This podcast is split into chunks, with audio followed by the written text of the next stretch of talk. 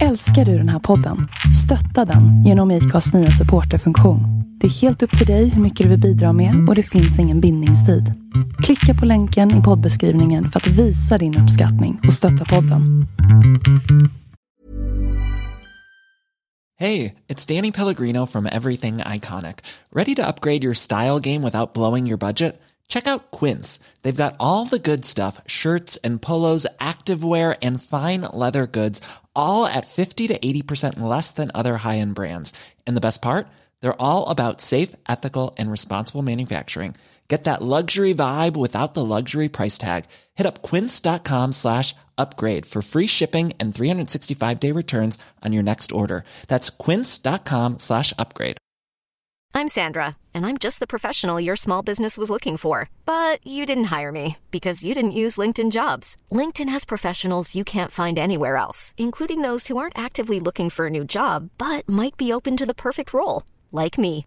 In a given month, over 70% of LinkedIn users don't visit other leading job sites. So if you're not looking on LinkedIn, you'll miss out on great candidates like Sandra. Start hiring professionals like a professional. Post your free job on linkedin.com/achieve today.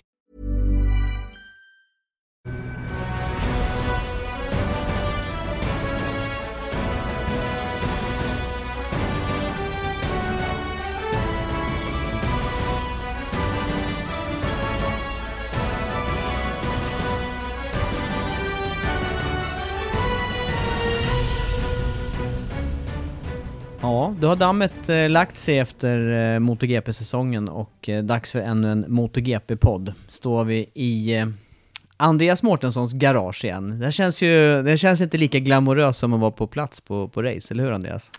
Nej, det gör inte det. Det var eh, som sagt senaste podden då var, vi, var det Palme utanför fönstret, nu är det grått. Nu är det väldigt grått och Ja. mörkt.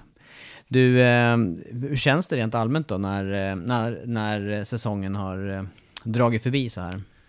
Eh, nej men jag tycker det känns lite tråkigt ärligt talat. Jag, jag känner mig sugen på eh, mer race måste jag säga. Jag har inte riktigt mätt den.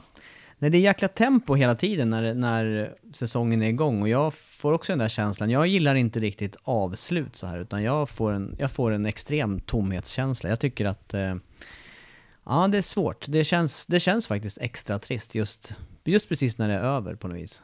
Ja, och det, det är ju inte så långt till nästa säsong drar igång, 8 mars, men det känns långt just nu. Det är både jul och det är nyår och allt möjligt som ska passera innan och det känns en bit dit till och med känner jag. Så att, ja, vi får njuta av eh, testerna som pågår just nu och försöka se ljuset i tunneln. Ja.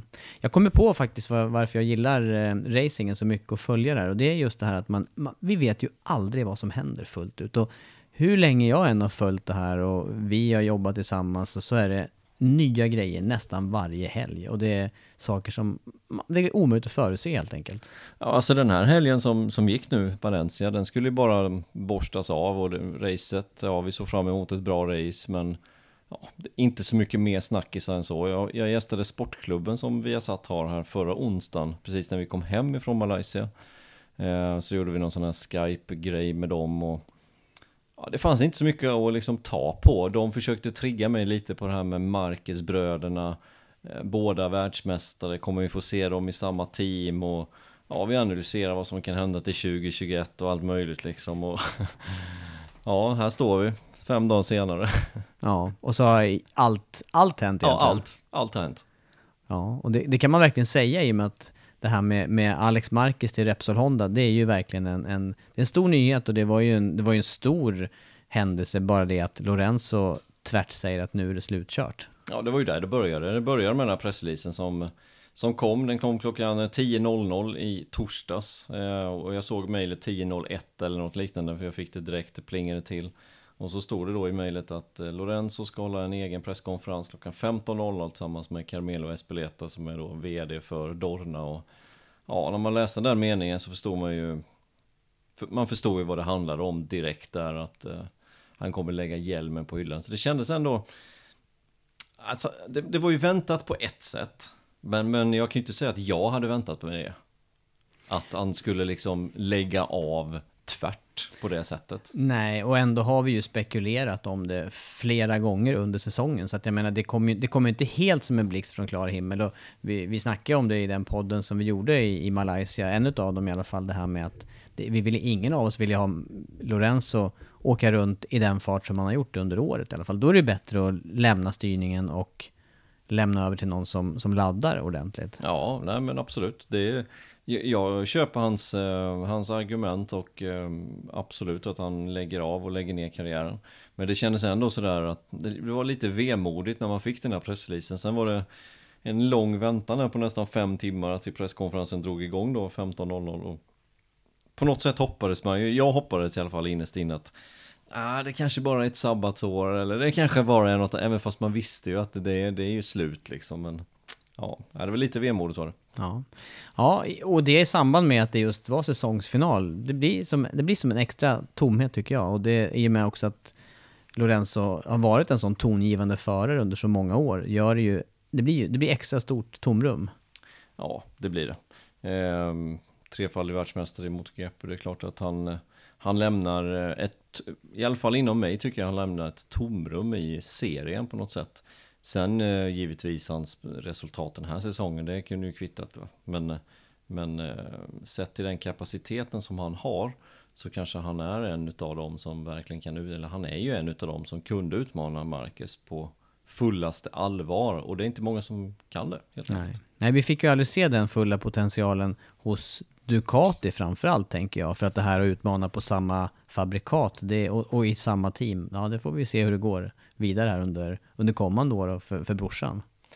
Ja, exakt. Jo ja. men, eh, nej men precis som du säger, det hade man ju velat se i, i Ducki istället. Men eh, ja, det får vi aldrig göra. Nej.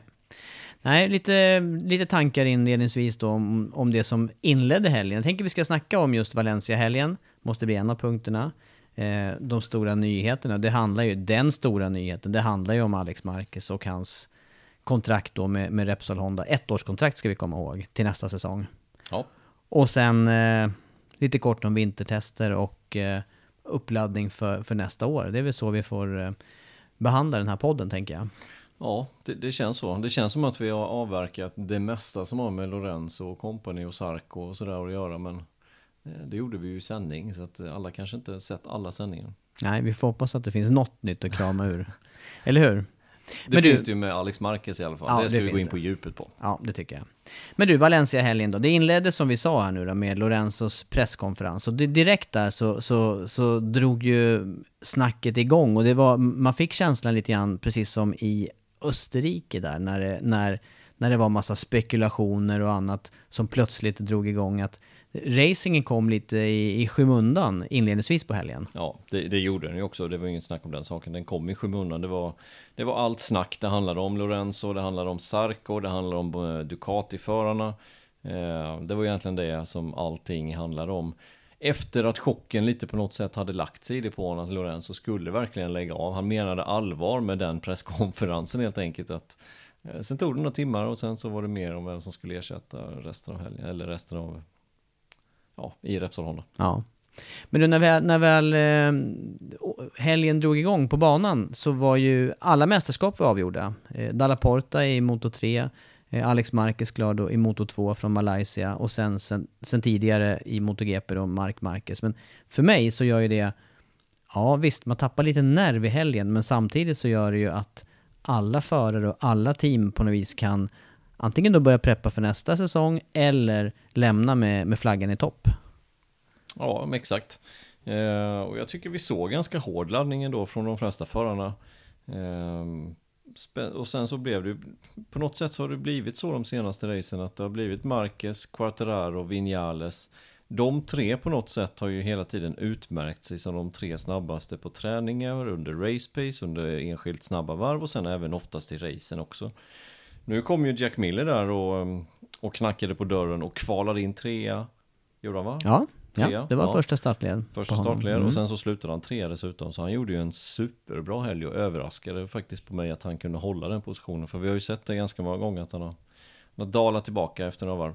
Jag tror han sa det efter racet också, att det var hans bästa race eh, i, i karriären. Och då tror jag även att han tog med den segern som han har från, från Assen för ett par år sedan. Ja, och sen var han ju alltså jublande glad efter sin tredje plats måste det vara också då. På Phillip Island? Phillip, Phillip Island på hemmaplan, den var han ju supernöjd med. Och, och i jämförelse med det så är det ju starkt då om man tycker att detta var hans bästa race. Men jag tycker också det faktiskt.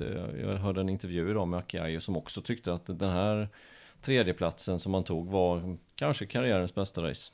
Mm. Ja, det ska bli spännande att se hur han fortsätter att utvecklas då. Då är han verkligen ett hot mot eh, Petrucci som det ser ut nu i Ducati. Eller då om Dovizioso väljer att lägga av.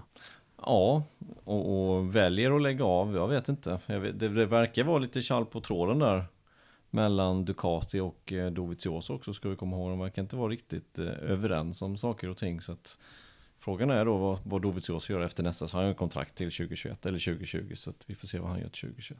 Mm. Och då är han ändå tvåa tre år i rad för Ducati. Ja. Ska vi komma ihåg. Ja, men alla vill ju vinna. Så är det ju, naturligtvis. Men du, när det, väl, när det väl drog ihop sig till race då, vi har redan dragit lite kort om Miller här och sen var det ju otroligt spännande faktiskt att se om Quartararo skulle kunna omvandla sina snabba varv ifrån kval och träningar till att sätta ihop ett helt race. Så han, han inledde ju otroligt starkt igen. Ja, det gjorde han. Det gjorde han. Han inledde precis som han gjorde i Thailand och i Misano. Och um, frågan är om det var en taktik av honom när han såg att Marquez Marcus fick ju kämpa inledningsvis för att ta sig upp till en andra plats men kunde relativt enkelt eh, täta den där luckan som Quattararo fick. Och sen så låg han där bakom någon tiondel efter. Och frågan är då om, om Quattararo med vilje väl valde att släppa förbi honom i kurva 11. Eller om eh, han gjorde ett misstag där. Jag vet inte om vi har fått reda på det. Jag har inte läst någonting om det åtminstone. Men, men det såg ut som att han testade en ny taktik. Och när vi pratade med Johan, Johan Stigefelt i Malaysia inför racet, han var ju med i våran studio där inför racet, då sa han ju där att de skulle välja en liten annan strategi just i Malaysia. Nu blev det ingenting av det för att han hade inte farten överhuvudtaget att kunna utmana där. Men jag är lite inne på att de försökte en annan strategi alltså. Ja, och utifrån sett så har ju vi även tänkt på det både efter Thailand-racet och efter Misano, det här att Quartararo, han har ju faktiskt aldrig haft möjlighet att, att studera Marquez under ett antal varv. Och, och, det är ju egentligen bara under race-situationer som, som det blir av. För att annars så, så är de ju inte, de är inte så sugna på att bjuda varandra på, på medåkningsvarv. Det såg vi ju inte minst i Malaysia om inte annat. Ja, ja, nej, det är klart de inte är det. Eh, nej, det är de verkligen inte. Eh. Men det som hände i alla fall, det var ju att Quartararo sen han blev passerad där utav Marcus så kändes det inledningen, ett, två varv, tre kanske, hade jag någon känsla av att ah, men det här kommer gå vägen. Men sen sträckte ju Marcus ut den här ledningen någon tiondel eller någon halv tiondel eller i olika sektorer. Och det, det, var, det blev inte den där riktiga närkontakten för Quartararo. Nej, det blev inte det. Det blev nästan direkt 6-7 tiondelar och sen så höll det sig där några varv. Eh, och sen så ökade det tiondel för tiondel för tiondel och sen, eh, sen blev det för långt helt enkelt för att Quattararo skulle kunna få ihop den här luckan och Marcus kunde köra mer på tavlan och säkerhet och sådär. Så att, ja, jag, vet, jag vet inte om det där var en medveten strategi, i så fall lyckades den inte. Frågan är om den har lyckats ändå eller om Marcus hade gjort en riktig attack eh, strax senare. Det vet, kommer vi heller inte få reda på.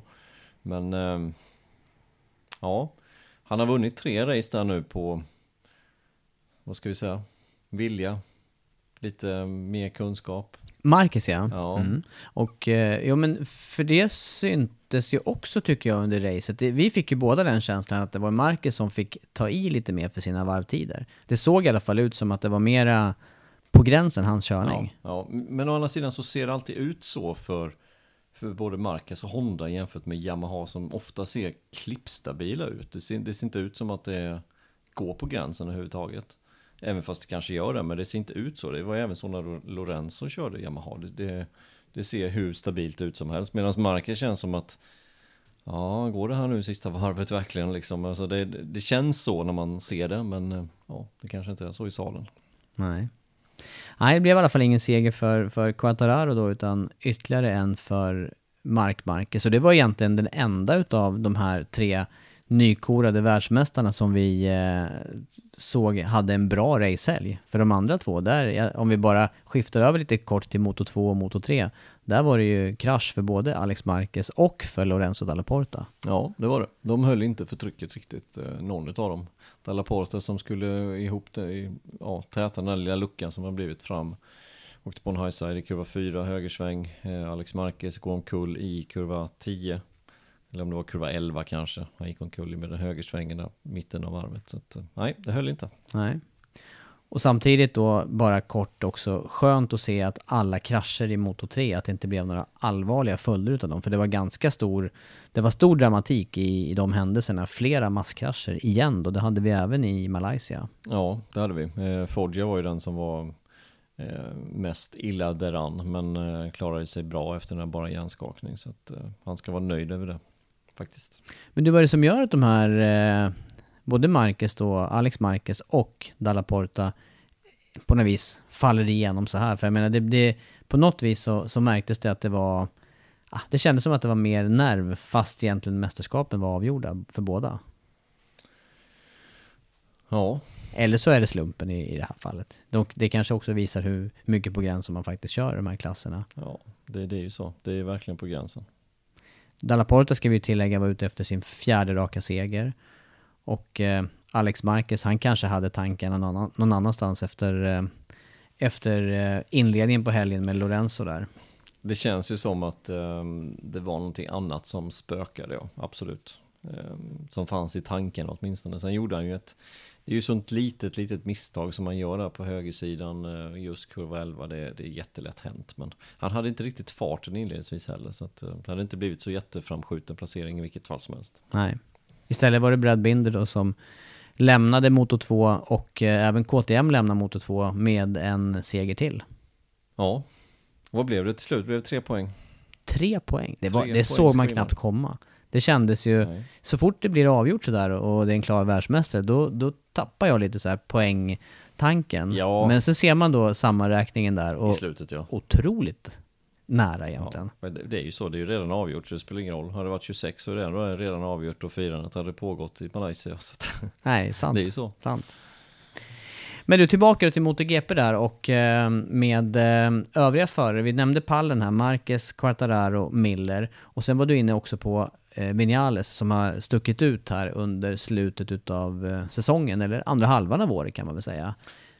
Ja. Han lyckades inte så väl som som man kanske borde, eller som vi Nej. såg inledningsvis på helgen. Jag trodde han skulle göra som han har gjort här nu de senaste racehelgerna och varit starkare än vad han var. Han eh, kom inte iväg ordentligt, blev lite trängd. Sen tycker jag att han, första och andra svängen, alltså när man följde Marquez ombordkamera, han var ju efter Vinales inledningsvis. Han är inte tillräckligt aggressiv. Han har inte riktigt förtroende för grejerna och var det. Jag tyckte han, han lämnade hur mycket plats som helst för Marcus. både i kurva 1 och i kurva 2. Han blev lite sådär Ja, det var ingen, ingen lysande inledning och jag förstår att han tappar platser om man om man eh, ser de där bilderna. Och det, sånt här är ju svårt att se när man ser det från vanliga tv-kameror. Man behöver ju den här ombordkameran för att se om man är aggressiv eller inte.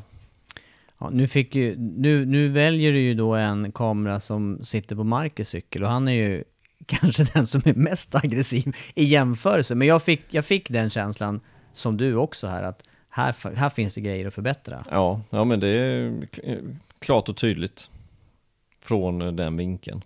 Och nu, ja han låg i sju, han blev omkörd av Morbidelli, Morbidelli kraschade till slut och var fyra.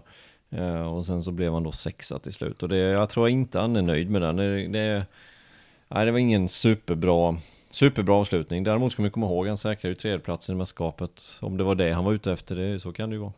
Mm. Och, och, i det här med, eh, med Yamaha då, som du nämner, Morbidelli också. Eh, där är plötsligt eh, Rossi nummer fyra, känns det som. Av, av Yamaha-förarna. Ja, så känns det. Så, känns det. Så, så har det ju känts de senaste tre, fyra, fem racehelgerna nästan att Morbidelli är eh, på träningen åtminstone så är han något vassare än vad Rossi är. Rossi brukar däremot komma till racen och prestera bättre än vad Morbidelli gör, men det känns ändå som att det är någonstans där. Mm. Ja, spännande för fortsättningen. Något annat du tar med dig från eh, finalen och eh, sista racet? Nej, nej, det vill jag inte påstå. Sarkos salto som han klarade sig igenom. Ja, vilken, ja, chock nästan när jag såg den där Ja. reprisbilden och tänkte att det där, det där är inte bra för hans ben. Nej, det är inte bra. På något sätt. Nej, jag såg Men- den i slow motion också, tittade på den innan och ja, han har lite flyt också att han precis när, eh, när cykeln kommer så tar han ett steg dessutom som kanske har hjälpt honom att Ja, Han- så han inte står med båda fötterna i backen så att säga, då, då, då svarar det bättre än han joggade ju lite framåt och var nästan i luften när det här kom så att Ja, det var nog en fördel. Men du, har vi fått någon förklaring på det där egentligen, vad de där tre krascherna berodde på? Det var ju Nej. Petrucci, det var Sarko och sen då Lecona och det var ju inte så att de kom egentligen, de kom ju inte exakt på samma ställe heller. Nej, det gjorde de inte. Nej, den, den eh, förklaringen vi har fått är vinden. Ehm, och det var det som i så fall också tog ut Alex Marquez. Det var just att det började blåsa vid det här tillfället, kom lite kastvindar. Och det blåser ju på samma håll egentligen, kurva 11 som är precis, den är ju väldigt nära kurva 6 där de gick omkull. Eh, Marcus sa det i någon intervju nämligen att så fort han såg att, att Alex då, brorsan, gick omkull i just den så, så var han ute och så kände han att det blåser mer och eh, att det i så fall ska ha varit en anledning till att både Petrucci och, och de andra två då gick omkull, Sarko och Lecona i just det tillfället. Och inte omöjligt. Och det pushar framändan i det här Ja, fallet. exakt, exakt. Ja, nej, för det såg, eh, jag, jag var inne ett tag på att det var den svängen där Canet hade spilt olja då på i Moto 3, men, Ja, men de det, har, det var har ju inte- passerat ja, tusen cyklar sedan dess känns det höll som. ju inte. Nej, det, det, nej, det kan Nej. ju inte göra. Nej. Nej.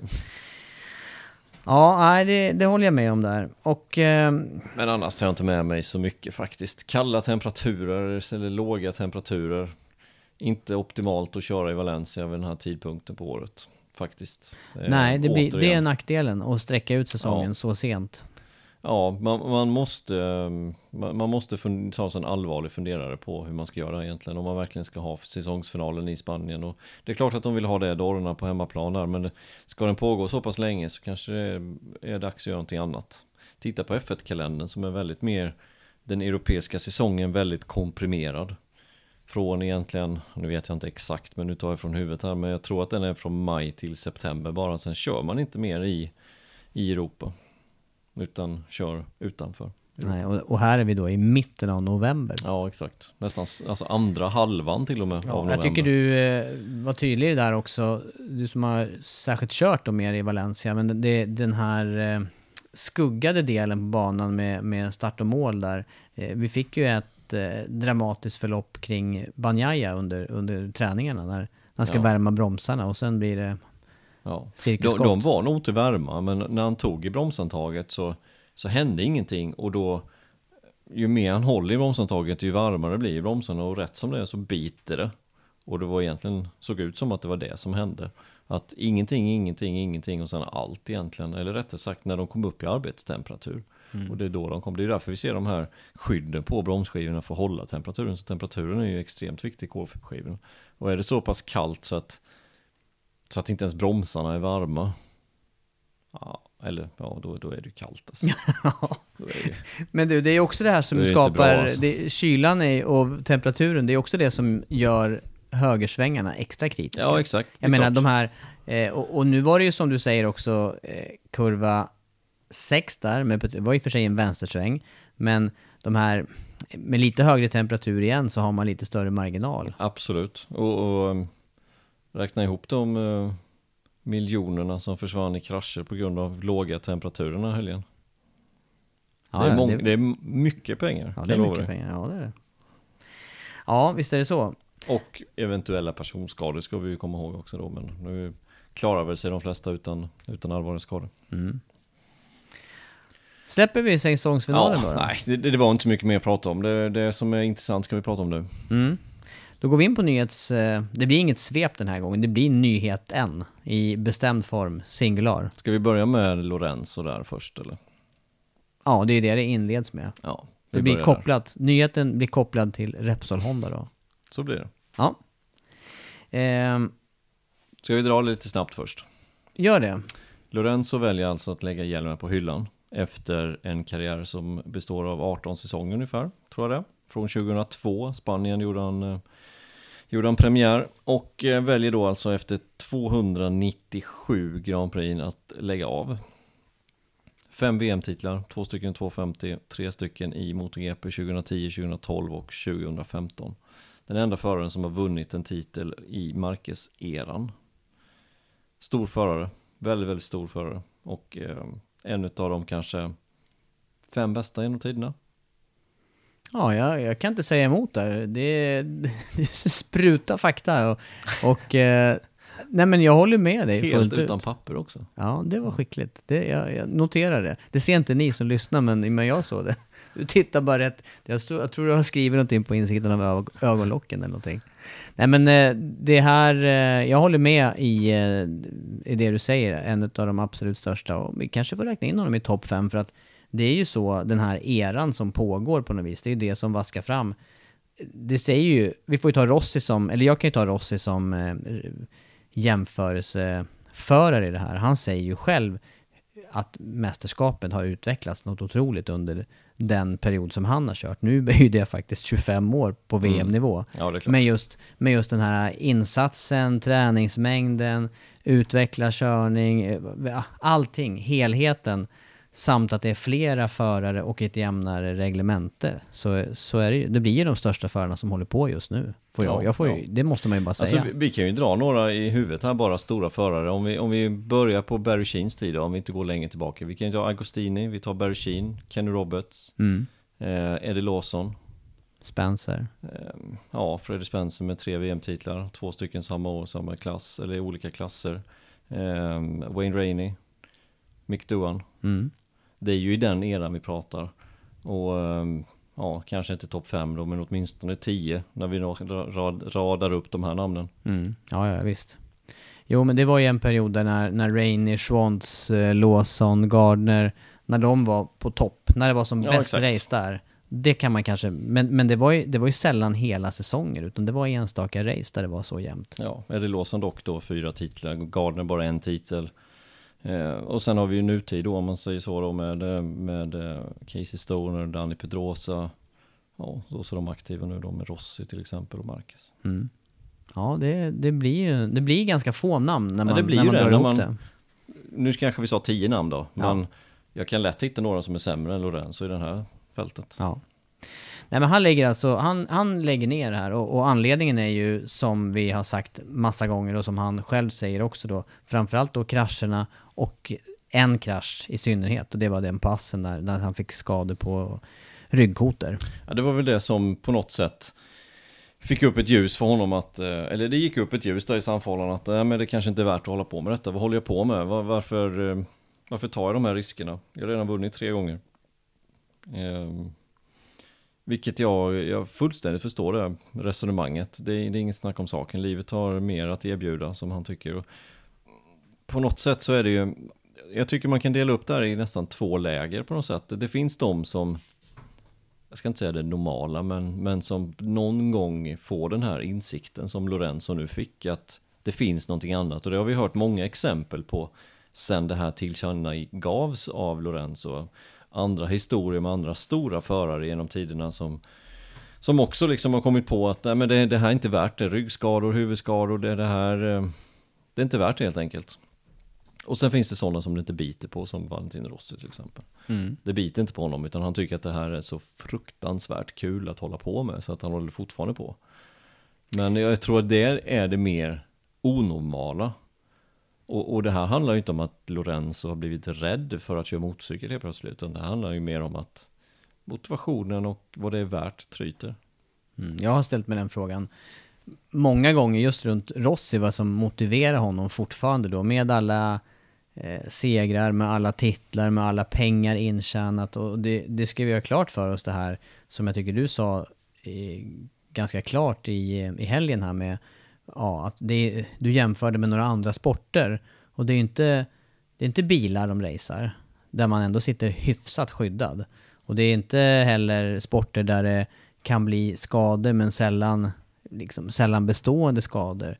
Det, det är en det är stor insats de kör med. Ja, ja, ja, nej men så är det. Jag drog jämförelsen med andra elitidrottsmän och det här är ju verkligen Det här är, alltså man, man kanske behöver träna mer på ett sätt i längdskidåkning eller maraton eller 100 meter sprint. Inte, jag kan inte riktigt men, men de är ju elitidrottsmän de här. Det är inte så att de tar en kexchoklad till lunch en dag liksom och sen går till gymmet och springer en, en, en halvtimme liksom. Utan det här är ju, alltså när man träffar de här förarna i depån så är de de är fit liksom. Det, Ja, det, är inget, det är inget snack om den saken. De tränar extremt mycket. Nej, det, Och, och, så, så där vill jag på något sätt, det, det är samma nivå liksom, på något sätt, elitidrottsmän. Men skillnaden är ju i den här sporten att, att du kör med livet som insats. Det är så det är. Du kör ju 350 km i timmen.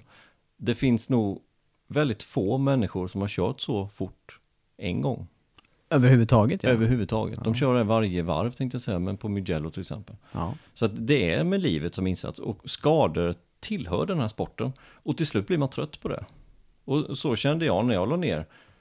Jag, jag sa det i sändning också, jag hade allting färdigt egentligen för att köra där 2014 om jag hade velat. Hoj var färdigt, sponsorer var färdiga, allting var färdigt. Det var bara att lasta cykeln och dra egentligen. Men det fanns ingen motivation. Det fanns ingen motivation till att få skrapmärken på axeln eller eh, armbågen eller blåa naglar eller brutet nyckelben eller vad det nu kan vara för någonting. Det fanns inte den motivationen. Nej. Och till slut ryter det. Och precis som jag sa då, det, och precis så som, som många känner för Lorenzo nu, varför gör han detta för? Det är många som ger liksom högra handen för att vara i samma position, både som jag var och som han är i. Nu ska inte jag jämföra mig med Lorenzo på något sätt, men jag förstår liksom eh, synergieffekten där. Ja, ja. Nej, upplägget är ju som du säger eh, för båda. För, för, för Lorenzo där hade ju, han hade lätt kunnat kört ett år till då, men, men Ja, eh, ja. Och, och sen en stor där var att jag visste, jag hade ju allting finansierat, men han har ju en lön också på, ja, ryktesvis då i år på 6 miljoner euro, men har kanske tjänat ihop 4, 5, 6, 7, 108 miljoner, 100 800 miljoner eller något liknande, inte vet jag, men mycket en halv pengar. miljard Ja, säkert. ja, ja. Nej, det, det är ju, det är, för mig är det också fullt förståeligt. Och, och som du säger där med farterna också, jag kan ju också bara relatera till, till när jag körde där. De flesta krascher sker ju i betydligt lägre fart än de du nämner där. Ja, ja. Men de här krascherna som man ändå har gjort i hög fart, jag skulle väl uppskatta att jag gjort en handfull krascher över 200. Eh, bara där börjar det kännas som att där kan lite, där kan lite vad som helst hända i de farterna. Man, är, Ja. inte, man är inte helt... Eh, man bestämmer inte helt vad som händer i själva kraschförloppet. Så är det ju. Nej. Och sen, Nej. de här, och sen de här tillfällena när... eh, Jag tycker man ser det också på de här pulsmätarna som vi har fått in i bild nu också. Då, att eh, det, är ju, det är ju maxpuls egentligen. Vinales verkar ju vara undantaget. Mm, men men det, är, det är maxpuls egentligen från start. Från starten går. Och, och där är ju egentligen de kritiska momenten, de första varven sen. Ja.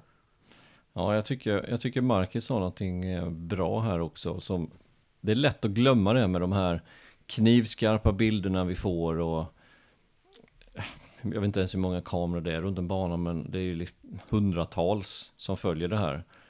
Men det är inte så det känns när man är i sadeln. För när du sätter dig på cykeln, då är det du, det är banan och det är cykeln. Ingenting annat. Det existerar inte.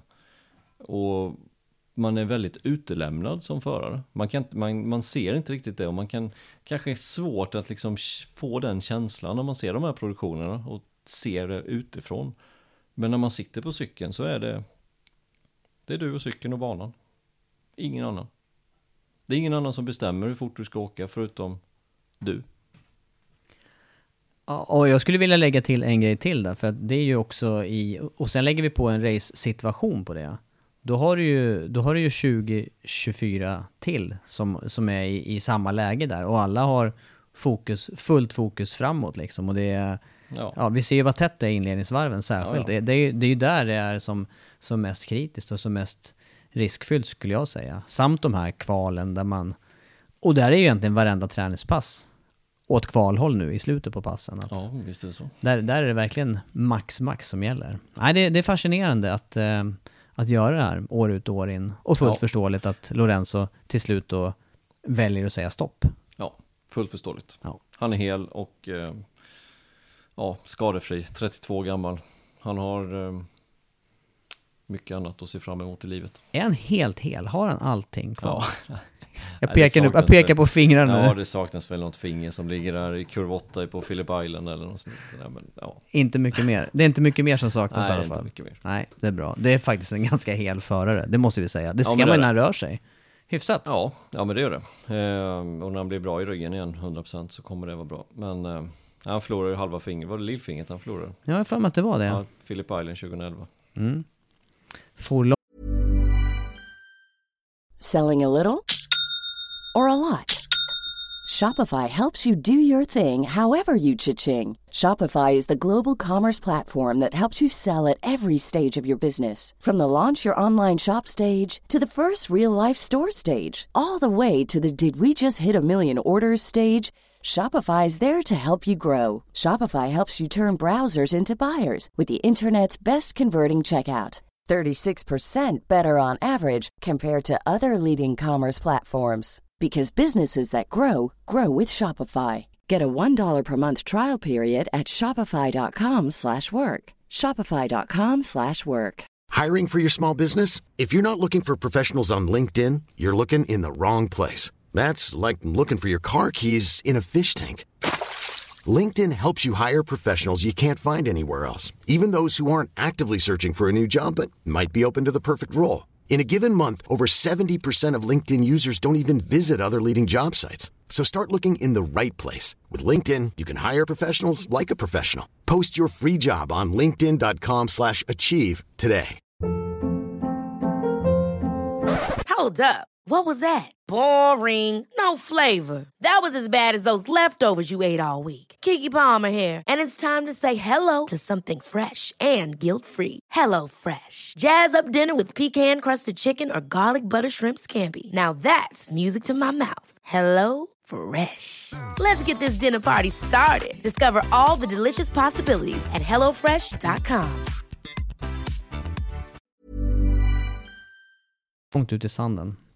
Ja, eh, Det inledde helgen. det inledde jag. Ja, Och, och eh, satte igång världens eh, ryktes... Spek, massa Ja. spekulationer och rykteskarusell. Och vi hade fem, sex namn uppe inledningsvis ja sex, sex namn namnade vi. Och eh, då sa vi Crutchlow, Nakagami, vi sa Sarko, vi sa Alex Marquez, Bautista och Bradel.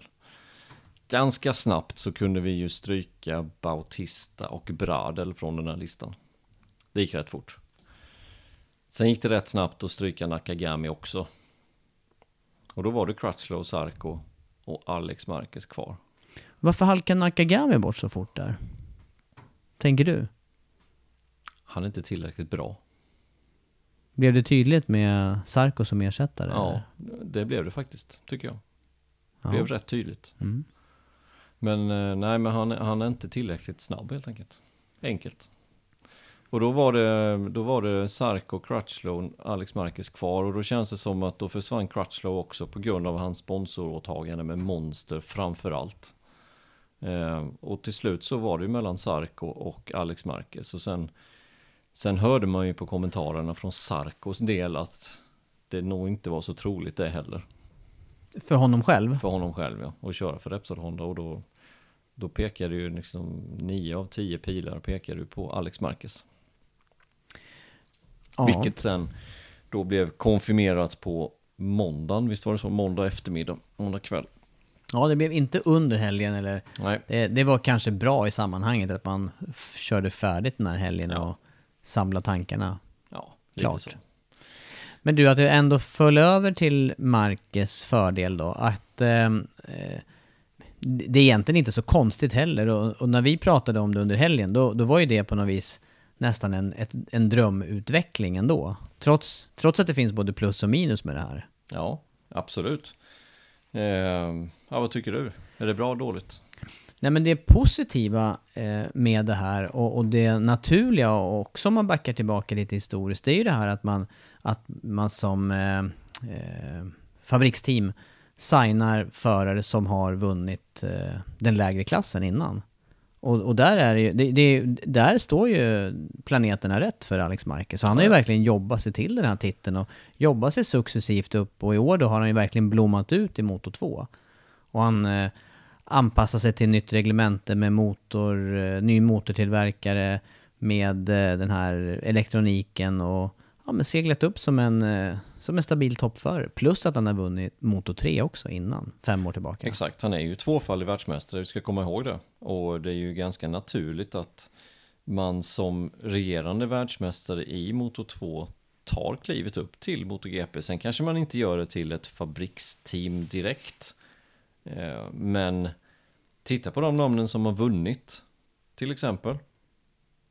Vi har Sarko, han har vunnit två gånger. Paul Sparger har vunnit. Steve Rabatt har vunnit. Morbidelli har vunnit.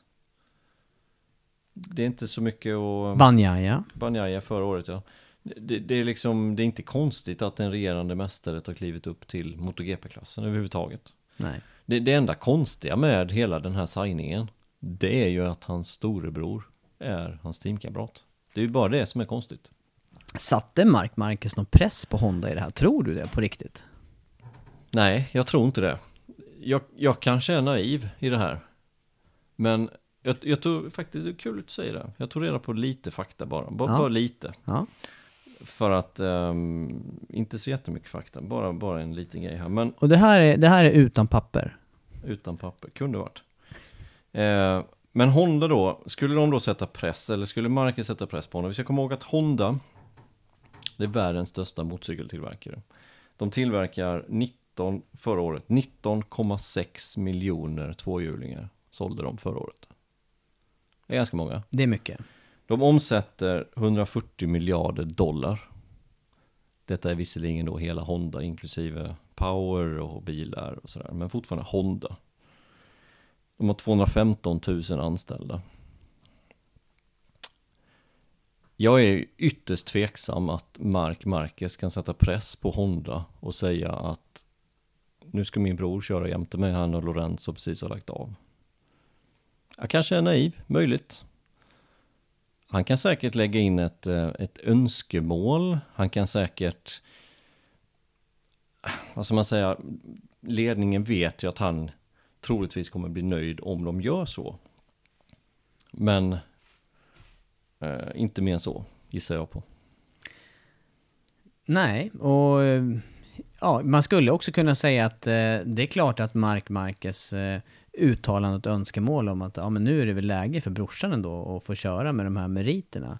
Men det är också en ganska stor, eh, jag vet inte, med sex VM-titlar om det är en stor risk att säga sånt, men det är ju just att rekommendera någon eller påtala att den här personen ska köra, det är ju samtidigt en, en risk för sig själv, för det kan ju också, det, det kan ju egentligen jag ska inte säga att det bara kan gå fel, men, men vi vet ju hur svårkörd Hondan är.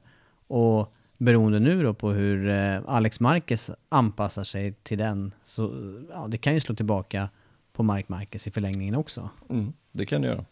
Eh, och, och innerst inne är jag inte helt säker på att Mark Marquez vill ha Alex Marquez som teamkamrat. Är du, är du helt hundra på att han verkligen, verkligen vill det? det? Det är klart att han vill det på ett sätt, det är hans brorsa, det, det, det är klart. Men är det verkligen bra för hans fokus? Det, det är mer det jag tänker. Nej, jag Det- är, det ju, ju- jag är det ju- nästan inne på att det skulle kunna, jag menar som nu några år, nu har ju han skitit fullständigt i om han har sett till att Honda har utvecklat en, så länge Honda har utvecklat en cykel som han kan vinna på, då spelar det ju ingen roll för honom hur de andra förarna kör på den. Nej. Men jag tror inte han har samma, spelar ingen roll-attityd nu när Alex Marquez sitter på cykeln bredvid där. Den vill han nog, han vill nog gärna att Alex Marquez inte framstår som, ja, han vill ju inte ha Lorenzo-resultat på brorsan i år. Det vill han ju inte. Det är klart. Och då Nej, måste han ju jag- kanske, jag då, tror och att- då tappar han ju lite, då, då kan han ju tappa fokus som du Exakt, säger. det kan bli en distraktion detta för Mark Marquez. Det, det, det, det är nog den största risken jag känner med hela detta. Att, eh, att Mark Marquez liksom fokuserar på... Att han inte fokuserar 100% på det han ska göra. Och tappar lite av den där, jag vet inte om man ska säga, killerinstinkt. För att hans brorsa sitter på cykeln jämte. Jag vet inte. Och då kan ju det i sammanhanget nu när till exempel då Quartararo har närmat sig, närmat sig, närmat sig här. Det kan ju vara en sån där grej som, som faktiskt släpper upp Quartararo i, Ja, i, i- i bättre läge helt enkelt detta är ju att det skulle gå då lite knackigt för Alex Marquez. Går det bra för Alex Marquez, då kanske det blir tvärtom. Då kanske det blir en boost för båda de två. Och bara liksom om man leker med tanken här, säg att Marcus skulle, Mark Marcus skulle då göra en, en halvtaskig inledning, kanske vara skadad några race, få kämpa sig tillbaka i mästerskapet. Han har ju rätt bra gard. Ja, det har han. Du, jag, tänker, jag är mer orolig för hur ska vi kommentera? Ska vi säga Marcus och Marcus och Marcus och Alltså hur ska vi särskilja de här? Vi får börja använda förnamn tror jag. Ja, Mark. Mark och Alex, är det så vi ska köra? Mark och Alex. Eller Paul och Aleix Esparga då? De, de behöver ju inte kommentera lika mycket för de är ju, Nej, de är ju lite steg bakåt. för närvarande i alla fall. Ja. Nej, men, Nej, men men, men, eh, nej, jag, jag, om vi går, till, går tillbaka lite till valet bara, så tycker jag att det är, eh, för, för mig personligen är det helt rätt val, faktiskt. Eh, han är 23 år gammal. Han har meriter så det räcker för att kunna vara i MotoGP. Eh, och, och tar man då de förare som han konkurrerar med den här platsen, så tycker jag inte egentligen att det är ett, jag tycker inte det är något snack egentligen vem som skulle haft den här styrningen faktiskt. är det ålder då som talar emot Sarko? Ja, delvis. Han, eh, han är född 90 och eh, fyller med det 30 år nästa år. Och eh, eh då har vi Crutchlow så han är född 85 så han är alltså fem år till äldre. Men, men jag känner på något sätt både med Crutchlow och Sarko. Jag har ingenting emot någon av dem, verkligen inte. Vi, när vi har snackat med Sarko så har han varit en reko kille, liksom det lilla jag har snackat med honom. Du känner ju han bättre från tiden när han jobbade med Stigefelt. Ja, ja, absolut. Och, och, Och tänk- vad jag vet så har du samma uppfattning. Ja, ja, ja. Jättereko kille liksom. Och, Ja. och kul om han kan prestera, absolut. Men på något sätt så känner jag både Crutchlow och Sarko, man vet nästan hur det kommer gå. Man, man ja, teamkamrat med Mark. Någon pallplats, några kanske. Kanske någon seger om, om alla stjärnorna och planeterna står rätt. Eh, kanske runt eh, sjua, sexa, mästerskapet. Kan, om det går bra så femma kanske. Ungefär där kommer det vara. Men sen verkar det ligga honom lite i fatet också det här eh, som hänt med KTM under året här. Att Ja. han inte har fullföljt sitt kontrakt. Lite gnissel. Vi, det, det kom ju, det var ju någon mikrofon där som var placerad lite olyckligt för Sarkos del vid något tillfälle när han var öppet kritisk. Ja. Ja, kring teamet eller kring, eh, kring KTM och ja, det, där, det där är aldrig bra när det är i nästa förhandlingsläge med nästa, eh, nästa och, fabrikant. Och, sen så läste jag någonting om att, eh, att eh, Alberto Puijo, som är teammanager för Repsol Honda tillsammans med Mike Leitner. De är ju gamla kompisar de två. Mike Leitner jobbade ju hos Danny Pedrosa i Repsol Honda. Och nu jobbar han hos KTM. Och där har de säkert fått lite och del, delgett varandra lite information vad man har att vänta som Sarko och, vad och sådär. Fram och tillbaka. Ja, jag tror det också. Så att, och, och det kan säkert ligga i Sarko i fatet att han valde att göra det här. Men återigen, för min del så känner jag att man, man vet ungefär vad man får ändå. Man får de här resultaten. Och sen så blir det inte så mycket mer. För att, att, att Crutchlow eller Sarko skulle vara med och utmana Mark Marke som racesegrar och fart och så här. Det, det, är ju, det finns inte på tapeten. Inte i min värld i alla fall. Då är det mycket roligare med Alex Marquez. Vi har hur mycket som helst att snacka om. Ja, ja, ja. Och, De är men, brorsor och det är regerande mästare och det, är, det kan floppa och det kan gå bra och det kan han kan sätta av Rossi och vilket liv det hade blivit om Alex Marquez hade gjort det och då blir han hatad och det går fram och tillbaka och det finns hur mycket som helst att prata om. absolut. Men vad säger du om att det bara är ett års kontrakt då? Det, när vi spekulerade i helgen så, ja, det kanske var jag som var inne på det, men det, då hade det ju, ja, tre år hade ju, hade ju, jag hade inte blivit helt förvånad om man hade skrivit ett längre kontrakt som ligger i fas med nästa kontrakts utgång. Nej, det, det jag håller med. Men vi ska komma ihåg att det signades i måndags. Att Lorenzo skulle lämna, visst Repsol Honda haft några dagar till på sig, men jag tror att det här skedde så otroligt snabbt. Så jag tror inte att de har hunnit få alla bitar på plats. Ska komma ihåg, det är många bitar som redan skulle komma på plats för att det här skulle bli verklighet. Det ska tas tillbaka till HRC, det ska tillbaka till Honda, det ska med sponsorer, med Repsol. Det ska lösas hans kontrakt från Mark VDS. On, on, on. Det är, det är mycket saker som ska lösas bara på kort tid. Så att Ja, och vi vet ju när kontrakten börjar dra igång också inför 2021. Det kommer ju dra, smälla igång här under vintern, kanske första racen eller något liknande. Så att, eh, jag tror att de signade ett år för att få det här ur världen, för att han ska kunna testa idag och imorgon och sen komma förhandla och vidare. Och vi är inne på det här med plus och minus också. Jag gillar ju sådana här gamla talesätt, idiomatiska uttryck, lägga alla ägg i samma korg. Eh, är det inte så det, här, det är också i det här fallet då, att man nu, nu satsar man från Honda, från Repsol, eh, på två bröder då som eh, Ja, det skulle ju kunna bli en, det skulle ju kunna bli en flopp också, som vi är inne på här. Flopp blir det kanske inte fullt ut, men det skulle kunna bli en, en svårare situation. Ja, kanske. Å andra sidan så, så tittar jag lite på eh, Mark Marquez här nu. Säg att han signar ett nytt tvåårskontrakt och så säger vi att Alex Marquez också signar ett ytterligare två år. Så de, de, de har kontrakt då för 21 och 22 också. Då ska vi komma ihåg att då är Mark Marquez 29 år gammal. Vem vet vad han har tänkt att göra då? Han, han är ju inte purung när han är 29. Lorenzo la när han var 32. Han kanske bara har en Säg nu då att det blir konflikter inom teamet, inom Honda, men de har ändå kontrakt då kanske då till 2022. Och sen då? Det, det kanske bara är ytterligare ett kontrakt för Mark. Innan han ändå ska sluta. Det kanske inte gör någonting om han går till ett annat fabrikat då. Han kanske är färdig med Honda då. Han kanske ska lägga av. Han kanske väljer att gå till KTM, han kanske gör någonting annat då.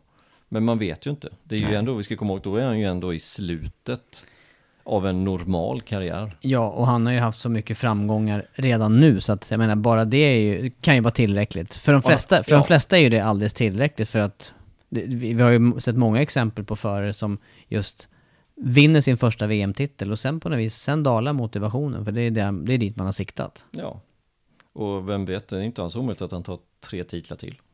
Även fast eh, han kommer få hårt motstånd såklart, men, men det är inte omöjligt att, att Mark Marquez tar tre VM-titlar till och då, eh, ja, vad har man att köra för då som 29-åring och ja, jag vet inte ens hur många titlar det blir, men 11 titlar och 9. Alltså, är du med nej, på att ja, jag är nej, inte säker visst. på att det är så jättestor risk ändå för Honda på något sätt, för att ja, det kanske är dags för Marcus, Mark Marquez att lägga av då och coacha brorsan istället då till exempel.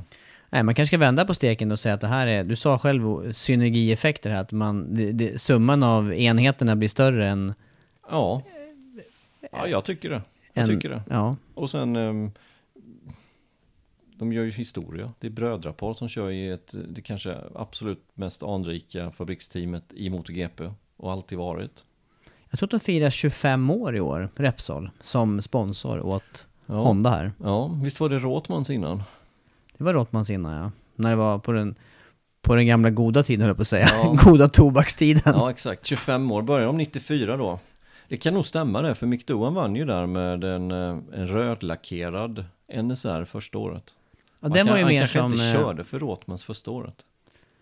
Jag undrar om Mick Doohan hade någon... Nej, det är tveksamt. Han kanske alltså. inte körde för fabriksteamet där första året, 94. Tveksamt. Det här borde jag minnas. Jag hade ju nämligen hans eh, eh, hjälmdesign. Det jag gillade i den där. Just det. Dohan. Heter den Reggae eller vad heter den? Arai Reggae. Jag, jag, tror den hette så. Eh, jag minns inte om han körde i Rottmanslack något år. Nej, jag tror inte det. Men det är som du säger, det var, jag minns väl den här, uh, den var ju superclean, den här fabrikslackade. Den var ju bara Honda ja, exakt. Factory. Nummer fyra hade han ju första året ja. han körde, 94. Det var ju varken Repsol eller Rothmans på Nej, den. det var mer Honda bara. Men sen borde det varit Repsol Honda från 95 då. Om det var 25 år. Mm. Ja, det är långt samarbete i alla fall. Och det är klart man drar nytta av det här. Två det spanska bröder, spanskt... Eh, spanskt företag. Spanskt företag, ja. Mm. Ja, jag tror att summan blir... fördelar. Ja, jag tror summan blir större än... Eh, delarna. Delarna. Och minus. Mm. Ja, vi får hoppas det. Jag vill ju, jag vill ju se något positivt utav det här. Jag är verkligen ingen fan av att, att måla fan på väggen liksom. Utan Hur kommer det, det gå då? Um, ja, det... jag vill inte måla fan på väggen säger jag. Och sen tänker jag direkt på att hur svårkörd är den här Hondan egentligen? Ja, det är frågan. Vi, samtidigt har vi ju sett Nakagami göra stora framsteg. Vi ska ju komma ihåg, det, det blir någon slags, det blir kanske den närmaste jämförelsen här. Och Nakagami har ju varit skadad.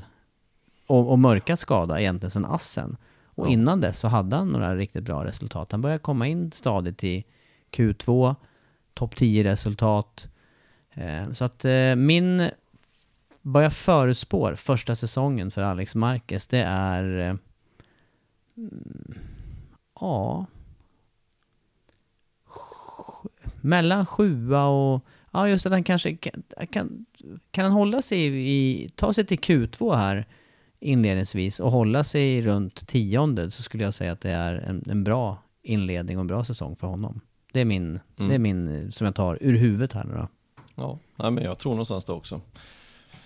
Sjua, tia, någonstans där. Femma ibland kanske. Något enstaka race. Kanske pallplats, något enstaka race. Möjligtvis. Seger. Nej, det tror jag nog inte. Inte första året. Men fortsättningen är ju intressant Ja, och jag tycker, jag tycker som du att det här är det, här är det mest spännande valet och, och mm, det, det känns rätt. Det känns eh, väl överlagt ändå fast det kom väldigt snabbt. Ja, ja, jag tycker också det. Och eh, det enda anledningen till att det har blivit en snackis, det är hans efternamn. Så är, så är det. En, enligt mitt sätt att se det. Ja. Eh, lite statistik bara. Jag har jämfört Mark Marquez, Alex Marquez. Jag har jämfört dem fram till att Marquez då tog klivet in i MotoGP, det vill säga deras Moto 3, eller 125 då som var på den tiden, och Moto 2-karriärer. Marquez ska vi komma ihåg, alltså Mark... Redan problem med det här. Redan ja. 93, Mark Marquez. Vi ska komma ihåg, han fick ju, eller han körde ju bara två säsonger i Moto 2 innan han tog klivet upp. Han blev världsmästare sitt andra år i Moto 2. Alex Marquez, det krävdes ju fem säsonger innan han vann titeln. Första titeln vann Alex Marquez med två poäng. Han gjorde det 2014, han gjorde det i Moto 3. Tvåa det året blev Jack Miller. Två poäng efter. I år så vann han då Moto 2 med tre poäng till Brad Binder. Så det, ja, det är det inga är på året. Det är på året. Eh, men om vi jämför Mark Marquez, Alex Marquez. Mark Marquez har 77 starter på de här klasserna. Alex Marquez 134 starter. Betydligt fler, nästan dubbelt. Mark Marquez har 25 segrar. Alex Marquez har 12 segrar. Däremot har de lika många podiumplatser, 38 stycken.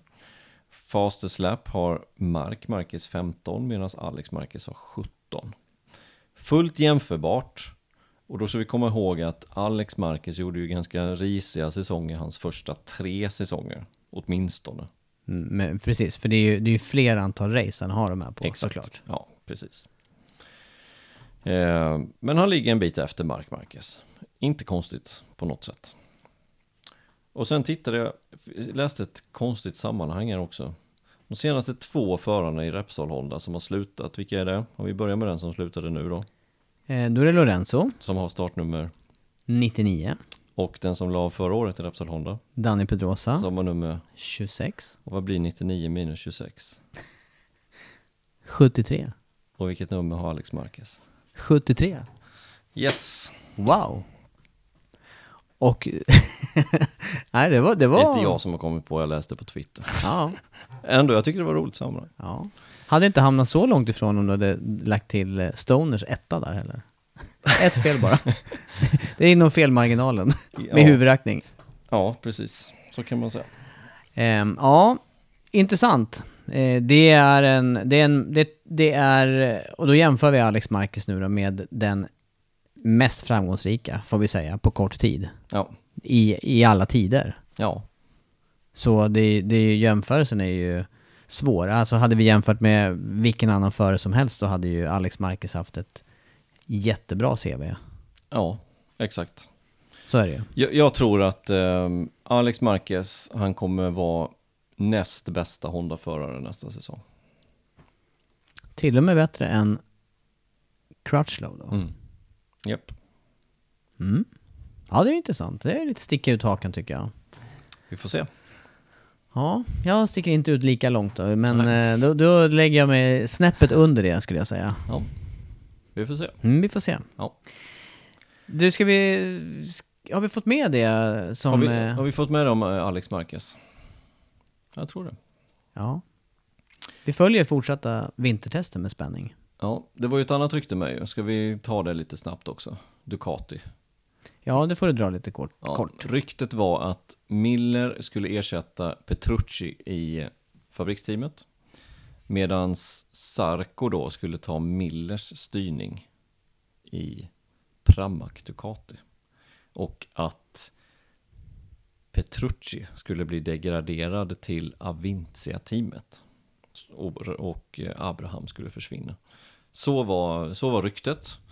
Idag så eh, gick han eh, Paolo Ciabatti. Ciabatti. Inte Ciabatta.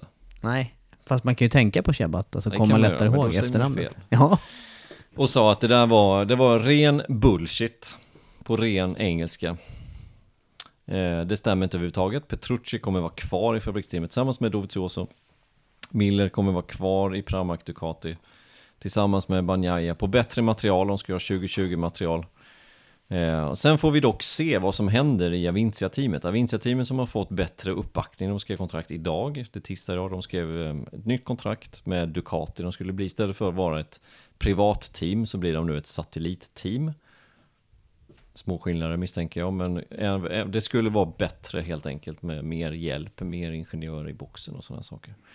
Det är någonting vi har sett på plats också. Det, det där eh, teamet och det inramningen runt Avintia ser ju flera snäpp eh, Ja. sämre ut. Ja, men så är det. Så är det. Och då får vi se då om det är Sarko tar den styrningen istället. För den ryktas ju han väldigt hårt till att eh, han tar då. Eh, nu sa han ju dock under söndagskvällen tror jag det var. Det var ju helt uteslutet. Jag vill inte köra för det här skitteamet sa han inte, men eh, nästan. Ja, jag vet att Faktiskt. han sa ja. Lite, Fråga. lite vågat. Det är, ingen, det är ingen bra start med sin nya arbetsgivare att säga så. Nej, det är ju inte det. Han, han bränner lite broar ja, faktiskt. exakt. Eh, så vi får väl se vart det där slutar. Men han har också erbjuden Alex Marquez gamla styrning då i Mark VDS. Det verkar vara de två. Sen läste jag någonting om, eh, om Yamaha är fortfarande på tapeten. Lin Jarvis hade gått ut idag. Jag hörde intervjun också som Crafer gjorde i Pitlane. Att, att eh, han är fortfarande på tapeten om man väljer att vilja bli Yamahas testförare. Hur de ska få ihop det där när de inte får ihop det med Folger, ingen aning. Men Ja, det är fortfarande på tapeten. Så frågan är då vilken utav de här tre, tre grejerna han väljer. Vad skulle du valt? Eller vad, vad säger du? Om jag sätter mig in i Sarkos eh, tankesätt och som han har pratat och agerat nu, då har han ju just bränt broar till Yamaha och till viss del, ganska stor del till Avintia tycker jag med det som, som man har sagt. Och då återstår ju Mark VDS. Eh, sen om man gör det hellre än de andra två när, när han har den här uppgraderingen för Avintia eller om man ställs då för att inte köra MotoGP-cykel alls. Jag vet inte. Det är ganska stor press på Sarko då. Om man väljer Mark VDS, då måste han ju nästan vara... Han måste ju nästan bli världsmästare igen. För att vara på tapeten för en eh, ny MotoGP-styrning. Och det är inte ens säkert att det blir av. Nej. Se på Lytti hur länge han har varit toppförare i Moto 2. Fick en ganska dålig chans egentligen i MotoGP och tillbaka och är toppförare i Moto 2, men ah, räcker inte fullt ut. Ah, jag vet inte. Nu drar du dåligt exempel. Det är din Prata favorit. inte om Lytti. Nej, jag var bara för att jag hade statistik framme här på, Ja, jag vet. På Lytti. på Lytti. Han är, han är som den här, den här som jag älskar mellan Stefan Holm och, och Patrik Sjöberg när de pratar Just det. höjdhopp. Just det. Och, och Holm vässar lite på Sjöberg där om, om ja, men hur, han, hur han har hoppat. Och, men det är inte mängd, det är inte mängdhopp säger Sjöberg till, till Holm. Det är höjdhopp liksom, det handlar om att hoppa högt. Inte många gånger, Nej, räcker att göra en gång. ja, så är det. Så är det. Nej, men eh, jag är lite inne på din linje där faktiskt. Att, eh, vad, jag, vad jag helst vill se, för, för vad jag vill se, då vill jag se Sarko tillbaka i, i Moto 2. Jag tror det hade kunnat bli superbra, superroligt och se bra race med honom, dubbel världsmästare. Vi vet vad han kan göra, han är en supertalang. Eh, men skulle jag, skulle jag vara Sarko så skulle jag inte valt det överhuvudtaget. För det är en enorm risk att välja mot 2. Precis som du säger, ska man tillbaka till MotoGP då, då är det... Då måste du vinna Moto 2. Troligtvis. Medan han kan köra säkert, han kan säkert köra MotoGP några år. Eh, om ja, han... ja, och sen signar han för Avincia. Vem vet vad som händer till 2021? Det kanske finns någon av de andra fyra Ducaterna leder och de ska vi veta, de är ju, de är ju det senaste nästa år. Både Banjaya och Miller kommer ju sitta på fabriksmaterial. Eh, och nu kommer de sitta då, då i vinterteamet på 19 material som som sagt nästan rullas från Dovis plats av boxen till Avincia. Så att det, är ju- det är inga dåliga cyklar. Så, nej men eh, hade jag varit Sarko så hade jag lätt valt Avincia. Utan tvekan. Då är man kvar i MotoGP, man kan fortfarande prestera bra. Eh, det, presterar han dåligt så ja, då finns det en anledning i cykeln. Presterar han jättebra så är det en anledning och det är för att han är så himla bra. Det, ju, det, det kan man ju spela på. Så, Men då, då återstår ju frågan hur, varför han eh, slänger sig med så här uttalanden då. Ja, och sen återstår ju frågan varför han eh, först då gick ifrån KTM. För de är, det är inte att det är samma situation, men det är inte långt ifrån. Nej. Så att, ja. Svårt att veta ja, han utifrån, kanske fullt väljer ut. motor 2, men som sagt, det, ja. Där kan han ju åtminstone vara med och slåss som segrare. Ja, vi, det klarnar väl. Det är väl den sista stora frågan. Eh, den sista stora föraren skulle jag säga. Som vi inte vet vad han, Ja, vad han kör ja, nästa år. Ja. Och så har vintertesterna dragit igång. Ska vi hoppa in på det nu då? Snabbis då. Snabbis, Valencia. En Ja. dag kört. Ja, Eh, Yamaha, starka. Flera Yamaha-förare. ja Quattararo toppar. Eh, ny cyklar, nya cyklar på eh, Rossi, nya cyklar på Vinales, lite större luftintag, ser lite annorlunda ut. Quattararo fick också lite nya grejer, testar ny kolfibersving, testar eh, lite nya aero-grejer på sin cykel. Och var alltså snabbast. Eh, Ducati testar lite nytt chassi, svänger lite bättre så Dovi, men svårt att ut, uttyda någonting. Vi ska komma ihåg att eh, ja, man testar ju idag tisdag, man testar imorgon onsdag. Ehm, Låga temperaturer, mycket krascher. Alex Marquez, Mark Marquez kraschade. Alex Marquez kraschade ju bara efter sju eller åtta varv, någonting sånt där, kurva 10. Han var inte den enda som gick omkull där heller, utan även Quattararo gick omkull där och sen var det även eh, var någon före till, jag kommer inte ihåg nu på rak arm vem det var.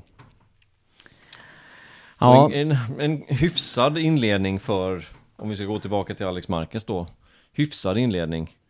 Ehm, han slutade 2,7 sekunder efter Quattararo. Han körde 1.32,8. Och eh, bara 400 delar då efter Stefan Bradel som eh, var näst sist. Men Alex Marquez var alltså sist. Men en hyfsad inledning med tanke på att han missade nästan två timmar där mitt på dagen i, i och med hans krasch. Men sen brukar du också säga det, att det är väldigt svårt att utläsa någonting utav tester. För man vet inte vad, vad teamen testar, man vet inte hur mycket förarna laddar i olika tillfällen under dagen. Och särskilt då om väderförhållandena är lite eh, svårberäkneliga också. Nej men man kan inte, man kan inte tyda någonting egentligen eh, hur det har gått. Man kan, man kan tyda vissa förare, som Alex Marquez kan man tyda Jaha, hur, hur funkar omställningen till MotoGP? Ja men den tycker jag funkar ändå rätt bra, 2,7 sekunder är okej. Men att, att Mark Marquez då är fem tiondelar efter Quattararo Jaha, och det säger ingenting. Inte, inte någonting överhuvudtaget. Mark Marquez hade även han en, en rejäl krasch i kurva 13 om man lägger över från högen till vänstern direkt highside. Cykeln tumlade och det var på utvarvet med eh, nya 2020-cykeln som den blev, som vi säger, pulveriserad. För att betona varje bokstav.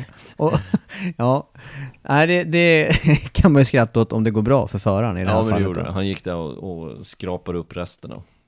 Ja. Han fick inte se cykeln riktigt först utan man såg bara de här kolfiberspåren på väg. Då såg man att den här cykeln har nog den har tumlat lite för många gånger.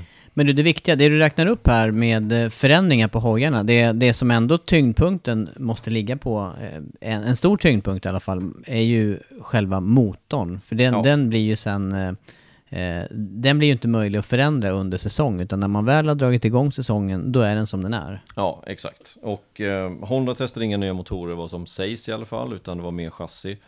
Eh, Suzuki däremot, de hade en helt ny motor, det såg man även på olika detaljer på den här motorn, att det där var en helt eh, ny motor och troligtvis den motorn då som Guintoli redan testade i Japan, han inte fick testa den på fredagen. Den har redan, den har redan Ja, körts. Den har redan varit i ramen någon gång. Eh, KTM ser också lite intressant ut, hade ett nytt chassi som såg lite, eh, ja de har fortfarande kvar sitt röromschassi men det var även ja, en annan typ av röromschassi den här gången tyckte det såg ut som, lite nya delar. Ny motor också, ny elektronik och det var massa nya grejer. Svårt att utvärdera låter det som för mig. Jättesvårt. Eh, och sen har vi ju Aprilia då som, de hade ingenting. De väntar fortfarande på sin 2020-hoj. Ja. Ja, och det är efter första dagen och det återstår en dag och sen är det också ett test på Jerez lite senare. Och eh, ja, vi lär ju ha anledning att återkomma. Inte minst lär vi ju återkomma och göra någon lite större säsongssammanfattning tänker jag poddmässigt. Ja, det får vi göra. Ja.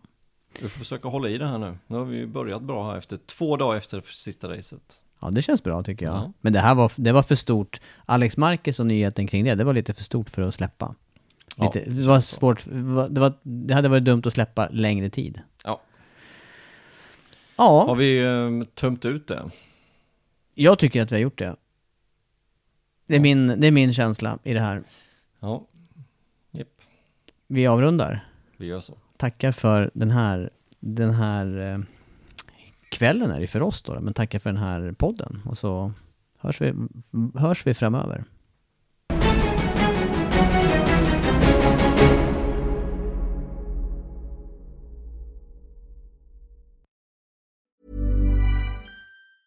Hi, I'm Daniel, founder of Pretty Litter. Did you know cats tend to hide symptoms of sickness and pain? I learned this the hard way after losing my cat, Gingy. So I created Pretty Litter, a health monitoring litter that helps detect early signs of illness by changing colors, saving you money and potentially your cat's life. Pretty Litter is veterinarian developed, and it's the easiest way to keep tabs on your fur baby's health right at home. Go to prettylitter.com and use code ACAST for 20% off your first order and a free cat toy. Terms and conditions apply. See site for details. Hold up. What was that? Boring. No flavor. That was as bad as those leftovers you ate all week. Kiki Palmer here, and it's time to say hello to something fresh and guilt-free. Hello Fresh. Jazz up dinner with pecan-crusted chicken or garlic butter shrimp scampi. Now that's music to my mouth. Hello Fresh. Let's get this dinner party started. Discover all the delicious possibilities at hellofresh.com.